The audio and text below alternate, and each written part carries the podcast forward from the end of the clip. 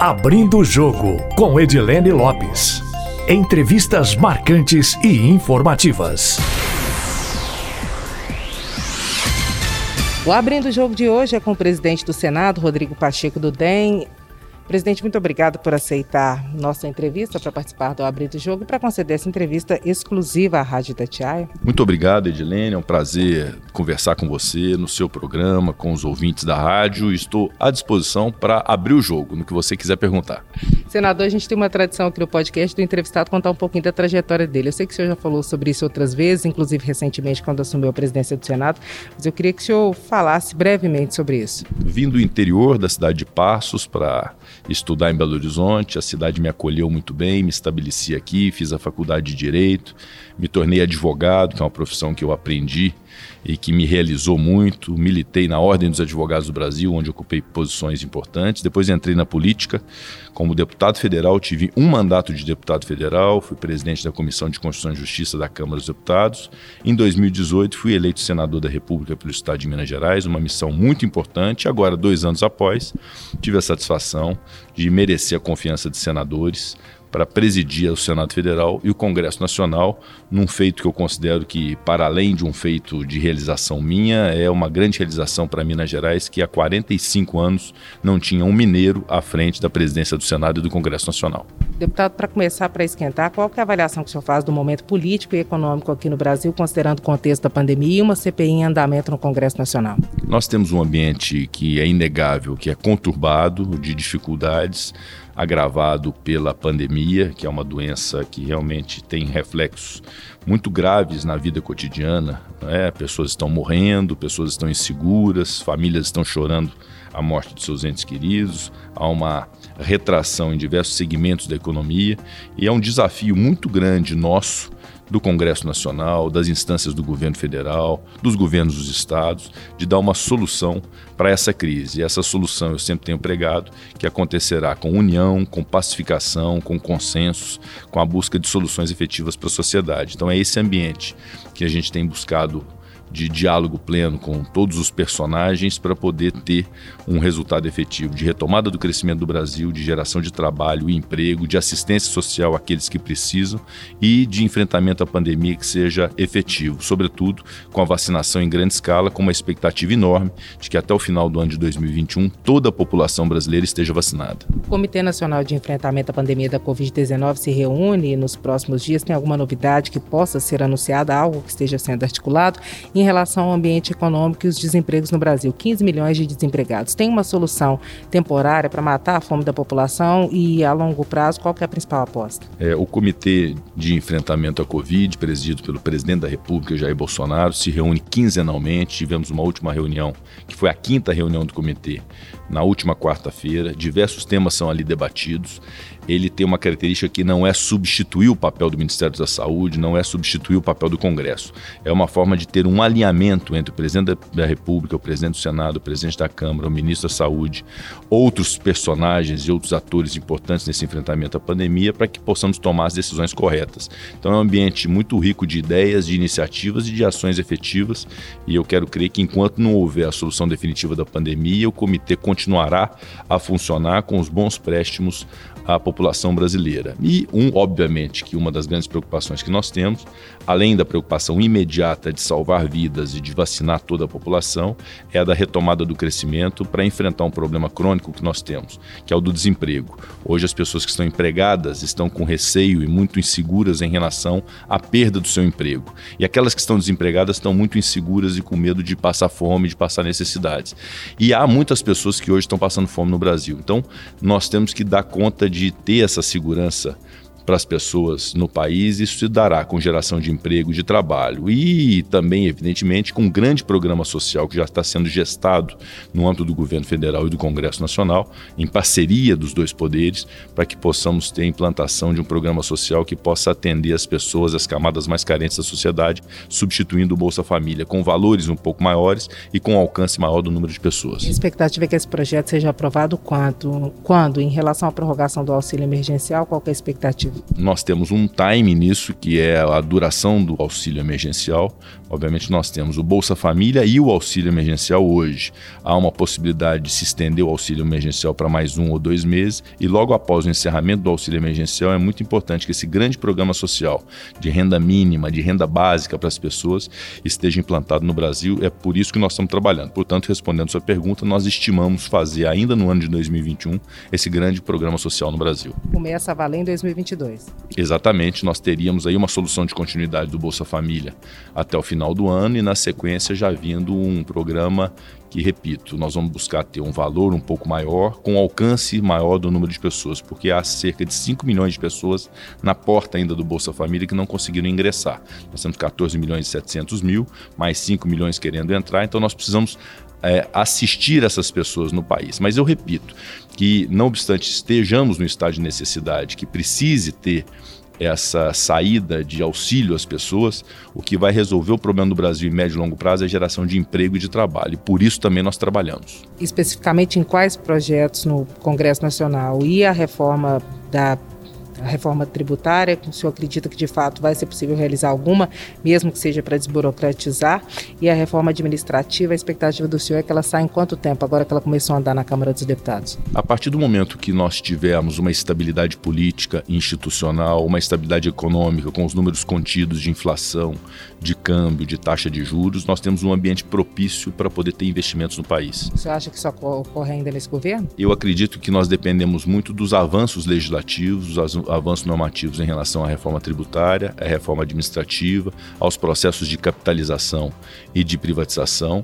Então, há um ambiente que é um ambiente que se reconhece a necessidade de ter um ambiente de estabilidade com reformas concretizadas para haver um investimento internacional e um investimento nacional também na produção do país. A partir do momento que isso acontecer, com investimentos em infraestrutura, com investimentos em construção civil para moradias, com investimento em parques industriais, com atração de investimentos internacionais, nós vamos ter um melhor momento de geração de emprego e de geração de trabalho, e com isso nós vamos ter a retomada do crescimento que nós estimamos. De qualquer forma, mesmo no momento de crise que nós estamos vivendo, na crise aguda da pandemia e com retração em diversos segmentos da economia, nós temos uma perspectiva de cerca de 5 pontos percentuais de crescimento do produto interno bruto, o que é um número é, substancial e que o que nós enxergamos a partir do momento que a pandemia estiver controlada, com as reformas avançando e sendo implementadas, com o ambiente de negócios de investimentos mais mais pujante, nós vamos ter um crescimento ainda maior da economia do país e, com isso, gerar trabalho e riquezas para o Brasil. Agora, por que, que o PIB sobe e a desigualdade também aumenta? Como é que resolve essa equação? Esse é um problema grave, porque a pandemia acabou por agravar as desigualdades, sobretudo nos segmentos produtivos. Há segmentos que foram à bancarrota em função da pandemia e outros que foram superestimados, estão tendo lucros recordes em função do momento que nós estamos vivendo. Essas desigualdades podem ser corrigidas corrigidas a partir de uma reforma tributária que possa equacionar isso. E essa reforma tributária já está sendo gestada no Congresso Nacional. Nós fizemos um alinhamento, Senado e Câmara dos Deputados, eu pelo Senado e o presidente Arthur Lira pela Câmara, e ajustamos que as reformas infraconstitucionais, os projetos de lei de iniciativa do Executivo, devem começar pela Câmara dos Deputados, porque é essa regra que se impõe, o projeto de iniciativa do Executivo inicia pela Câmara, referente à CBS, ao imposto de renda, a lucros sobre distribuição de dividendos, ao IPI seletivo, e o Senado ficará com a responsabilidade da reforma constitucional que é o parecer do deputado Aguinaldo Ribeiro na comissão mista, que é a instituição do imposto sobre valor agregado, um IVA que possa ser implantado no Brasil daqui a alguns anos. Mas havendo é, esse avanço da infraconstitucional, nós já vamos ter então o início de uma reforma tributária substancial no Brasil. E o senhor acha que sai ainda nesse ano? Eu acredito muito, estamos trabalhando por isso e para isso. Uma das etapas, inclusive, que cabe ao Senado é a do novo é, Refis, é um novo programa de regularização tributária no país, que é o chamado passaporte tributário, justamente para ter condição da recuperação dos segmentos que foram mais atingidos pela pandemia, com um acordo feito com o Estado para o pagamento de seus tributos. Fora a mudança do sistema tributário daqui para frente, que é essa mudança que disse desses projetos infraconstitucionais começarão pela Câmara, e o projeto macro da instituição do IVA é, em nível constitucional que caberá ao Senado fazer. E no fim das contas, essencialmente, o que, que o senhor acha que não pode sair desse projeto de reforma tributária? Porque a gente sabe que ele vai sofrer algumas alterações, né? Não, eu considero que nós temos que simplificar o sistema tributário, desburocratizar, estabelecer o máximo possível de justiça social e uma premissa fundamental que o cidadão brasileiro tem que ter em mente é um compromisso do Congresso Nacional: não haver aumento de carga tributária. Nós podemos simplificar, podemos desburocratizar, é, mas não podemos incrementar a carga tributária para o consumidor e para o contribuinte brasileiro, porque isso seria injusto. Então, é uma reforma evidentemente complexa. O Estado, lato senso, não pode deixar de arrecadar, porque ele tem uma programação e tem um tamanho que precisa ser sustentado pela arrecadação, e por outro lado, o contribuinte não aceita pagar mais. Então, na mudança mudança geral, o que nós temos que buscar sempre é a simplificação e a desburocratização. Eu considero que uma reforma ampla, de índole constitucional, que institua um imposto único, que reúna os impostos federais, o ICMS do Estado, dos estados e o ISS dos municípios, é a reforma ideal para poder ter uma clareza do que é a tributação no país e com isso nós temos um melhor ambiente de investimento. Um investidor estrangeiro que chega no país e vê o sistema tributário como é, com uma insegurança jurídica enorme, com uma instabilidade muito acentuada, ele deixa de fazer o investimento porque há um custo naquilo que é o custo da insegurança jurídica decorrente dessa complexidade tributária. A partir do momento que nós instituímos esse posto único, que, é, que houver, houver uma, uma clareza do que é a regra tributária do Brasil, ah, nós vamos conseguir atrair investimentos internacionais. Agora, reforma tributária não é um papel só do Congresso Nacional. A estabilidade da arrecadação, a estabilidade tributária no país depende muito também do Poder Executivo, sobretudo da Receita Federal na interpretação das normas e também do Poder Judiciário. O Poder Judiciário não pode gerar uma instabilidade de decisões, às vezes, liminares, que mudam a característica de um tributo, de uma base de cálculo, na interpretação sobre um fato gerador, inclusive de incidência de alíquotas, é, e que acaba gerando também essa insegurança jurídica Então, a reforma tributária brasileira, um novo sistema tributário, depende da comunhão dos três poderes igualmente. O imposto de renda pode ficar de fora? O imposto de renda é objeto de, será objeto de um projeto de lei de iniciativa do Executivo, encaminhado à Câmara dos Deputados, inclusive com a previsão de um aumento do valor da isenção do imposto de renda. Então, essa é uma regra que vai beneficiar as pessoas mais pobres, que acabam sendo as pessoas que pagam mais tributo no Brasil. Então, é, essa é uma novidade que pode vir no projeto de iniciativa do Executivo para a Câmara dos Deputados e que é muito bem vista pelo Congresso Nacional porque atinge uma substancial camada da classe média e da classe baixa do país. Como é que o Comitê Nacional de Combate à Covid tem lidado com a possibilidade de uma terceira onda no Brasil? Como é que o senhor tem avaliado o trabalho da CPI da Covid? Algumas reclamações foram feitas na semana passada em relação ao tom dos senadores com os convidados e com os convocados. Qual é a avaliação geral que o senhor faz? Quando que a CPI deve terminar e qual é a orientação do senhor para a condução dos trabalhos?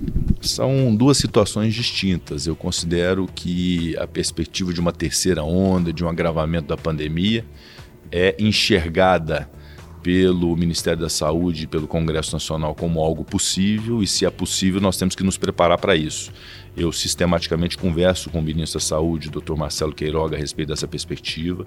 Iniciativas no âmbito do comitê e individualmente no Congresso e no Ministério da Saúde têm sido tomadas, é, como a garantia de estoque de oxigênio, para distribuição de oxigênio, estoques de insumos de, de, de intubação, os kits de intubação, é, a ampliação da vacinação. Tivemos aí na última semana a notícia sobre a possibilidade da antecipação das doses da Pfizer, são 200 milhões de doses contratadas, a possibilidade da contratação de 100 milhões de doses junto à Moderna, é, a, o credenciamento, a certificação e autorização da Sputnik e da Covaxin, com restrições, mas uma autorização da Anvisa. Então nós temos uma boa perspectiva do aumento da escala da vacinação no Brasil, justamente para conter essa possibilidade de terceira onda. Então essa é uma realidade com a qual nós nos deparamos, nós estamos muito alinhados, eu no Senado, o presidente Arthur Lira, o ministro Marcelo Queiroga, nesse enfrentamento, e eu considero que é isso que precisa ser feito, né? ações que sejam propositivas, que sejam realmente solucionadoras do problema da pandemia, para poder poder minimizar os seus impactos. A Comissão Parlamentar de Inquérito é uma outra realidade que busca apurar responsabilidades por uma má condução no decorrer da pandemia. Eu tenho uma compreensão em relação à CPI, é, ela só foi instalada em razão da decisão do Supremo Tribunal Federal porque eu considerava que não era o momento adequado para uma comissão parlamentar de inquérito. No entanto, houve a decisão do Supremo, ela foi instalada e hoje é uma realidade. E tomara que ela consiga cumprir o seu desiderato, a sua, a sua, o seu objetivo que é o de apurar essas responsabilidades e eventuais excessos havidos entre senadores, entre senadores depoentes, na relação com a imprensa. É, eu quero dizer, isso não é expressão do que é o Senado Federal. O Senado Federal tem uma face no enfrentamento da pandemia que é do seu próprio plenário, votando uma série de projetos de iniciativa, inclusive do Executivo, muito alinhado com o Executivo, é, nesse caminho de enfrentamento à pandemia. Temos uma comissão de acompanhamento da Covid, que é uma comissão técnica composta por senadores e presidida por um médico, que é o senador Confúcio Moura, justamente dando também essas soluções para o problema da pandemia. E a CPI tem o seu papel investigativo, com a sua autonomia e sua independência, e que não há interferência de minha parte. Tem previsão de término? O senhor tem conhecimento desse cronograma e o senhor apesar de ter se posicionado contrário à realização da CPI, como é que o senhor avalia o trabalho? Olha, eu não estou participando da CPI, então a avaliação minha seria um tanto leviana em relação a tudo quanto lá está acontecendo. O que eu quero crer é que a CPI não faça é, um palanque político, não antecipe discussões eleitorais e possa ser propositiva no sentido de apurar responsabilidades com técnica, com isenção, com imparcialidade. É esse o meu desejo. É, mas eu cumpro meu papel na presidência do Senado com aquilo que me cabe, fazer a pauta do plenário do Senado, contribuir com a comissão de acompanhamento da Covid, ter um alinhamento muito próximo do governo federal para poder dar solução aos problemas quando falta vacina, quando falta oxigênio, quando falta kit de intubação, quando falta leitos de UTI. O Senado tem que estar presente nisso. A CPI tem uma previsão de 90 dias, esse prazo pode ser prorrogado, porque é uma regra de que pode se prorrogar prazo de CPI, mas essa é uma avaliação que terá que ser feita no âmbito da Comissão Parlamentar de Inquérito, que tem um presidente próprio, tem um relator, tem os seus membros, e o que eu espero é que haja maturidade suficiente de entender qual é o papel real da Comissão Parlamentar de Inquérito, que é apurar a responsabilidade, não é o de antecipar uma polarização, uma discussão política de 2022. Não bastasse a pandemia e o momento conturbado na política, agora o Brasil vive também uma crise hídrica. O senhor acha que há a possibilidade de desabastecimento? Como é que resolve essa questão? O Brasil tem trocado, Minas Gerais tem participado disso, da matriz de produção de energia, que é muito hidrelétrica, e Minas, por exemplo, tem investido em energia fotovoltaica. Qual é a avaliação cenário, eh, geral que o senhor faz desse cenário? O cenário é crítico, há uma gravidade dessa situação hídrica no país que se reflete numa possibilidade de crise energética. Eu questiono muito a falta de planejamento do Ministério de Minas e Energia. Eu considero que deveria haver um planejamento maior e melhor que pudesse antecipar essas situações para evitar que elas tivessem o agravamento. Nesse instante, nós estamos na iminência de uma crise energética, com uma crise hídrica, por exemplo, que esvazia os reservatórios das hidrelétricas. Em Minas Gerais é muito cara a situação de Furnas, dos lagos, dos, lagos, dos reservatórios do, do, sistema de Furnas. Então, isso cabe ao Poder Executivo. O que coube ao Congresso Nacional fazer, com a aprovação da medida provisória 998, com o projeto de lei 232, o novo marco legal do sistema elétrico no Brasil, é, o risco hidrológico, foi um outro projeto também aprovado, a lei do gás. Nós fizemos tudo que era necessário da parte do Ministério da, de Minas e Energia no âmbito do Congresso Nacional e contribuímos muito para que pudesse haver uma estabilidade energética no país. Mas eu considero que falta esse planejamento e antever situações no Brasil, como essa que você disse, de mudar as matrizes energéticas, de ter uma previsibilidade melhor para depender menos das águas das usinas hidrelétricas. Na verdade, 65% da nossa matriz energética dependendo é, da água. Então, o que acontece no final das contas? O Ministério de Minas e Energia, através do Operador Nacional do Sistema, se apropria, se apodera das águas brasileiras, dos reservatórios, como se aquilo fosse só para consumo ou para geração de energia elétrica, que não fosse para consumo, como se não fosse para navegação, para o turismo, para a agricultura, para a piscicultura, para o abastecimento. Então, esse é um equívoco de conceito e de leitura que já vem, não é desse governo, já vem ao longo dos anos, que é um equívoco que precisa ser corrigido. Então, nós estamos prontos a cobrar soluções. Obviamente que eh, há um aspecto também de falta de chuva, que é inegável, mas há também sobra falta de planejamento do Ministério de Minas e Energia. Tem uma reivindicação aqui de Minas Gerais, inclusive através de uma PEC aprovada pela Assembleia Legislativa, que estabelece um nível mínimo para represa de Furnas. O senhor tem intermediado nesse processo também? O senhor acredita nessa possibilidade? Isso só vai acontecer quando outras medidas forem tomadas pelo Ministério? E na avaliação do senhor, essa crise hídrica e energética pode derrubar o ministro de Minas e Energia? Como é que estão os bastidores em Brasília? Não, nós não falamos em derrubada de ministro, até porque reconhecemos a boa intenção do ministro Bento Albuquerque, das Minas Energia, com o qual eu tenho excelente relação, uma conversa muito aberta. Essas críticas que faço à condução da política energética no Brasil não são direcionadas a ele pessoalmente, essa é uma questão muito maior, muito mais ampla, que envolve diversos outros segmentos, então não há nada direcionado. Agora, nós precisamos tratar a questão energética, a questão hídrica com planejamento. E é esse planejamento que falta para poder termos, em momento de crise hídrica, é, a não iminência da falta de energia elétrica. Quando se fala de uma proposta de emenda à Constituição para alterar a Constituição estadual, para estabelecer uma cota mínima em Furnas, são iniciativas obviamente louváveis, mas há algo muito mais amplo que é a vontade política e a percepção do governo federal e do Ministério de Minas e Energia, que precisa ter um planejamento, porque em algum momento, se houver uma PEC ou um comando legal que imponha um mínimo na cota de águas, vai se gerar o dilema de ou mantém o nível ou, a, ou acaba a energia. Então nós não queríamos viver esse dilema.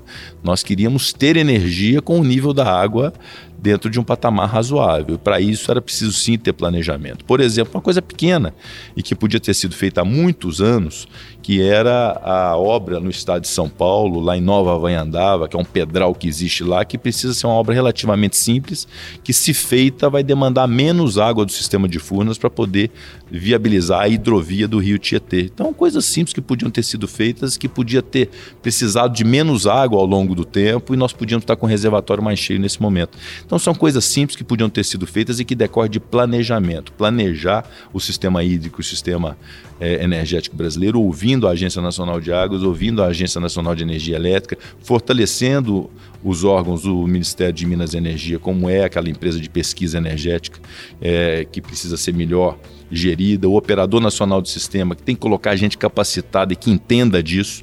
Aquilo não é emprego, aquilo é para gente que tenha condição de poder conduzir a operação do sistema elétrico brasileiro. Portanto, são coisas simples que podiam ter sido feitas e nós provavelmente não estaríamos nessa situação hoje. A má condução gerou a crise. A má condução gerou a crise, sem dúvida alguma. Obviamente que se soma a falta de chuvas, mas a falta de chuvas é algo previsível. Né? Desde que o mundo é mundo, existe falta de chuva e nós não podíamos estar refém é, de água para poder gerar energia elétrica no Brasil. Agora, o senhor intermediou pelo segundo ano consecutivo a contenção de um aumento de energia elétrica aqui em Minas Gerais com a utilização de recursos de uma dívida que o governo federal tem com o Estado quanto desse dinheiro ainda fica e por quanto tempo o senhor acha que o senhor vai conseguir fazer isso? No ano que vem vai tentar a mesma coisa? Como é que vai ser? Essa luta começou no ano passado, quando houve a geração de um crédito tributário, já transitado em julgado, em favor da CEMIG, mas que não é pertencente à CEMIG, é pertencente aos consumidores mineiros que pagaram ao longo dos anos tarifas de energia elétrica com base de cálculo tributário equivocada, consequentemente pagaram a maior. Então isso foi gerado um crédito da ordem de 6 bilhões de reais. No ano passado, eu fiz a sustentação oral na Agência Nacional de Energia Elétrica, conseguimos lá a liberação antecipada de um crédito da ordem de 700 milhões, que evitou o aumento da conta de energia elétrica no ano passado. Esse ano, passado um ano, todo ano tem a, a revisão tarifária na ANEEL. Nós novamente comparecemos à Agência Nacional de Energia Elétrica, eu fiz lá a sustentação oral e a defesa dos consumidores de Minas Gerais e mais uma vez conseguimos evitar o aumento da conta de energia elétrica, especialmente a residencial das pessoas que mais precisam, é também nesse ano.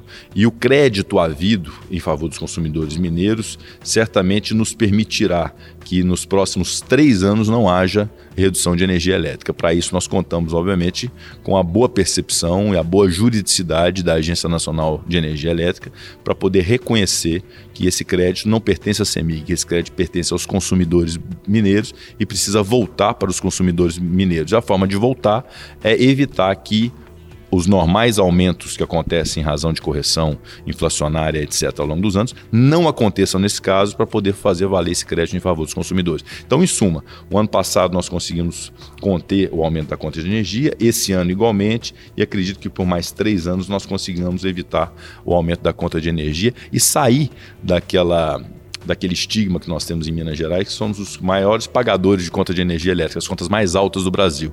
Então, isso acontecendo, eu vou louvar a Agência Nacional de Energia Elétrica e, obviamente, também a CEMIG, que conquistou esse crédito a partir da sua iniciativa de discuti-lo no âmbito do Judiciário e tendo um ganho de causa definitivo no Supremo Tribunal Federal. Mas, repito, há uma premissa fundamental: o dinheiro não pertence à CEMIG, pertence aos consumidores de Minas Gerais. Agora, senador, dentre todos os assuntos, o futebol que é uma paixão dos brasileiros, sempre permanece em pauta. O senhor tem um projeto que tramita no Congresso, que é da criação da Sociedade Anônima de Futebol. Esse projeto deve ganhar alguma celeridade? Ele sofreu alguma alteração?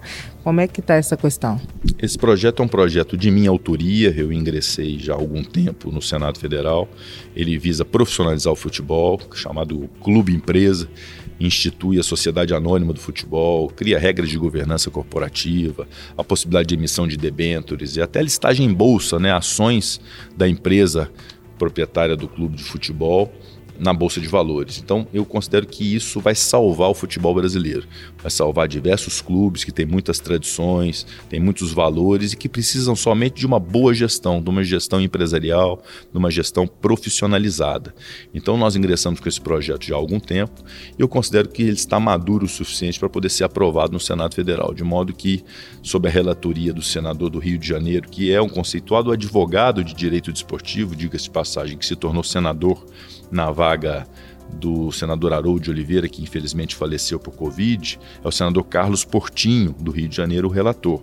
E ele está com parecer pronto né, para a instituição do Clube Empresa no Brasil e nós devemos votar esse projeto esta semana. Essa é a nossa intenção. Se não pudesse essa semana, em razão de algum amadurecimento, de algum questionamento, nós pretendemos ainda no mês de junho vê-lo aprovado no Senado Federal, na sequência na Câmara dos Deputados e tendo a sanção do presidente Jair Bolsonaro, nós temos então a instituição do Clube Empresa no Brasil que vai profissionalizar os clubes de futebol e evitar esses desmandos que acontecem Brasil afora por conta da falta de profissionalismo do futebol brasileiro. Uma das polêmicas atuais do futebol é a realização da Copa América aqui no Brasil. Qual é o posicionamento específico do senhor, já que tudo pode mudar? Quando eu me deparei com essa situação, obviamente eu tenho pregado muito que nós possamos evitar acontecimentos, eventos, até no nosso dia a dia mesmo, no nosso cotidiano, que gerem aglomeração. Eu até recentemente fiz um apelo, pelo amor de Deus, não vamos participar nem promover aglomerações, sobretudo aquelas que são desnecessárias. Né? Vamos evitar isso. Então eu continuo pregando isso, sou um defensor da ciência, é, do isolamento social, do uso de máscara, é, da higienização das mãos, da vacinação. Então eu tenho esse compromisso. Agora, é uma realidade de que os campeonatos de futebol estão acontecendo no Brasil, não é? Campeonato brasileiro, alguns outros Libertadores, me parece. Alguns campeonatos estão acontecendo no Brasil. A Copa América é mais um campeonato. Então, o que eu fiz de questionamento no primeiro momento, quando houve essa celeuma toda da Copa América, é se ela manteria a regra de não haver público nos estádios.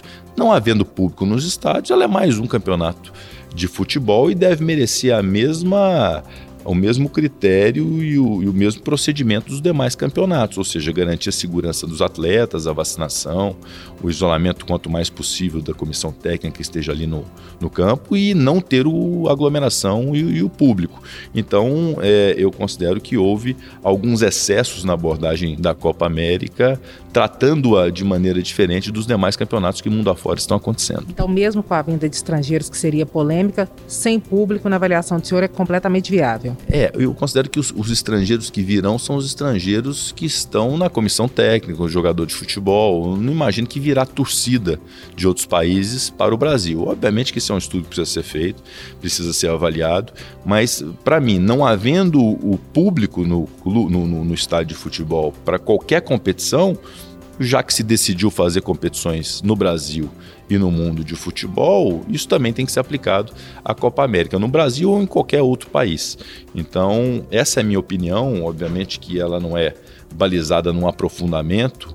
Me disseram até que poderia haver algum tipo de aglomeração se o Brasil fosse para as oitavas de final, para as quartas de final, etc. Também não acredito que isso vá acontecer, porque é, eu acredito muito que as pessoas estão conscientes de que não podem se aglomerar. Então, o que eu vejo na Copa América é que ela deveria ter o tratamento igual aos demais campeonatos de futebol mundo afora. Como é que o senhor está acompanhando a crise na cúpula da, CP, da CBF, agora com o afastamento do presidente, mais um escândalo? Eu tenho sempre muito cuidado de avaliar os fatos concretos, né? Quando se fala de um fato desse que gerou o afastamento do presidente da Confederação eh, Brasileira de Futebol, é, obviamente que cabe a ele o direito de defesa, o devido processo legal. Eu sou muito contra os pré-julgamentos. Então eu prefiro não fazer nenhum pré-julgamento, nenhum juízo de valor sobre o fato em si e sobre essa crise pontual na CBF, mas reconheço que a CBF é uma instituição importante para o país, importante o futebol brasileiro, se profissionalizou muito bem. E eu acho que esse projeto do Clube Empresa, profissionalizando os clubes de futebol com a profissionalização da CBF, pode ser um grande fator de agregar valor ao futebol brasileiro, para poder manter os nossos talentos aqui, para poder melhorar a qualidade do futebol brasileiro. Repito, gerar valor agregado em torno do futebol, que é um grande valor nacional que nós temos, e a CBF será parte disso. Né? Uma crise pontual não afeta a credibilidade de toda a instituição. Como é que está a agenda do senhor nos próximos dias? O que, que o senhor tem de novidade? Aqui em Belo Horizonte a agenda com a FIENG, com o Ministério Público, também em Brasília, nos próximos dias deve haver alguma decisão em relação ao acordo de Mariana, o senhor está acompanhando? O que, que tem de novo? Hoje eu estou em Belo Horizonte, eu vou participar do encontro na Federação das Indústrias com os industriais mineiros, vamos falar de reforma tributária, de reforma administrativa, dos projetos de capitalização, da geração de emprego, das aberturas de mercado.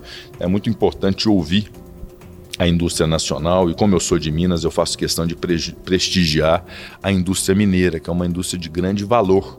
Não é? Nós temos indústrias aqui que são exemplo para o Brasil todo. Então é muito importante estar nesse ambiente discutindo as políticas que são políticas implementadas no Congresso Nacional. À tarde eu participo do encontro no Ministério Público do Estado.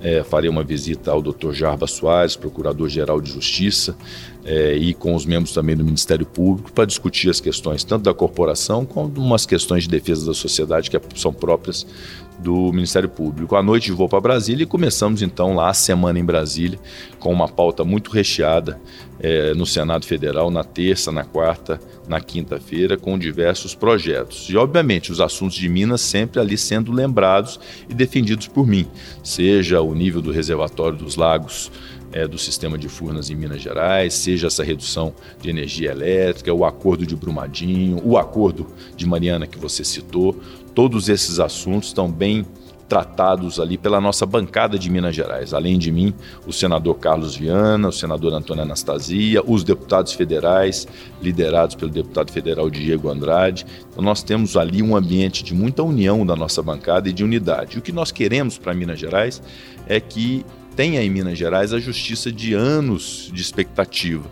As nossas obras de infraestrutura, é, de anel rodoviário, de BR-381, de rodoanel, dos nossos hospitais regionais, do nosso Tribunal Regional Federal, que eu espero muito que seja instalado é, em Minas Gerais. Tivemos uma grande vitória dias atrás que foi a inclusão de 81 municípios de Minas Gerais na área da Sudene, que vai representar muitos investimentos naquela região leste de Minas, no entorno ali de Governador Valadares, que foi incluído como município na área da Sudene, ali eu acho que vai ter uma grande evolução de desenvolvimento econômico e desenvolvimento social, humano e de geração de empregos. Então, nós estamos conquistando coisas em Minas Gerais que já há alguns anos estavam represadas e eu tenho esse compromisso como presidente do Senado, como membro dessa bancada de Minas, de obviamente ter a responsabilidade de defender todos os estados da federação, que é o meu papel como presidente do Senado, mas jamais deixo de ser um senador de Minas Gerais que olha pelas questões de Minas. Então, todas essas estão sendo bem olhadas e eu quero crer que vamos chegar ao final do ano de 2021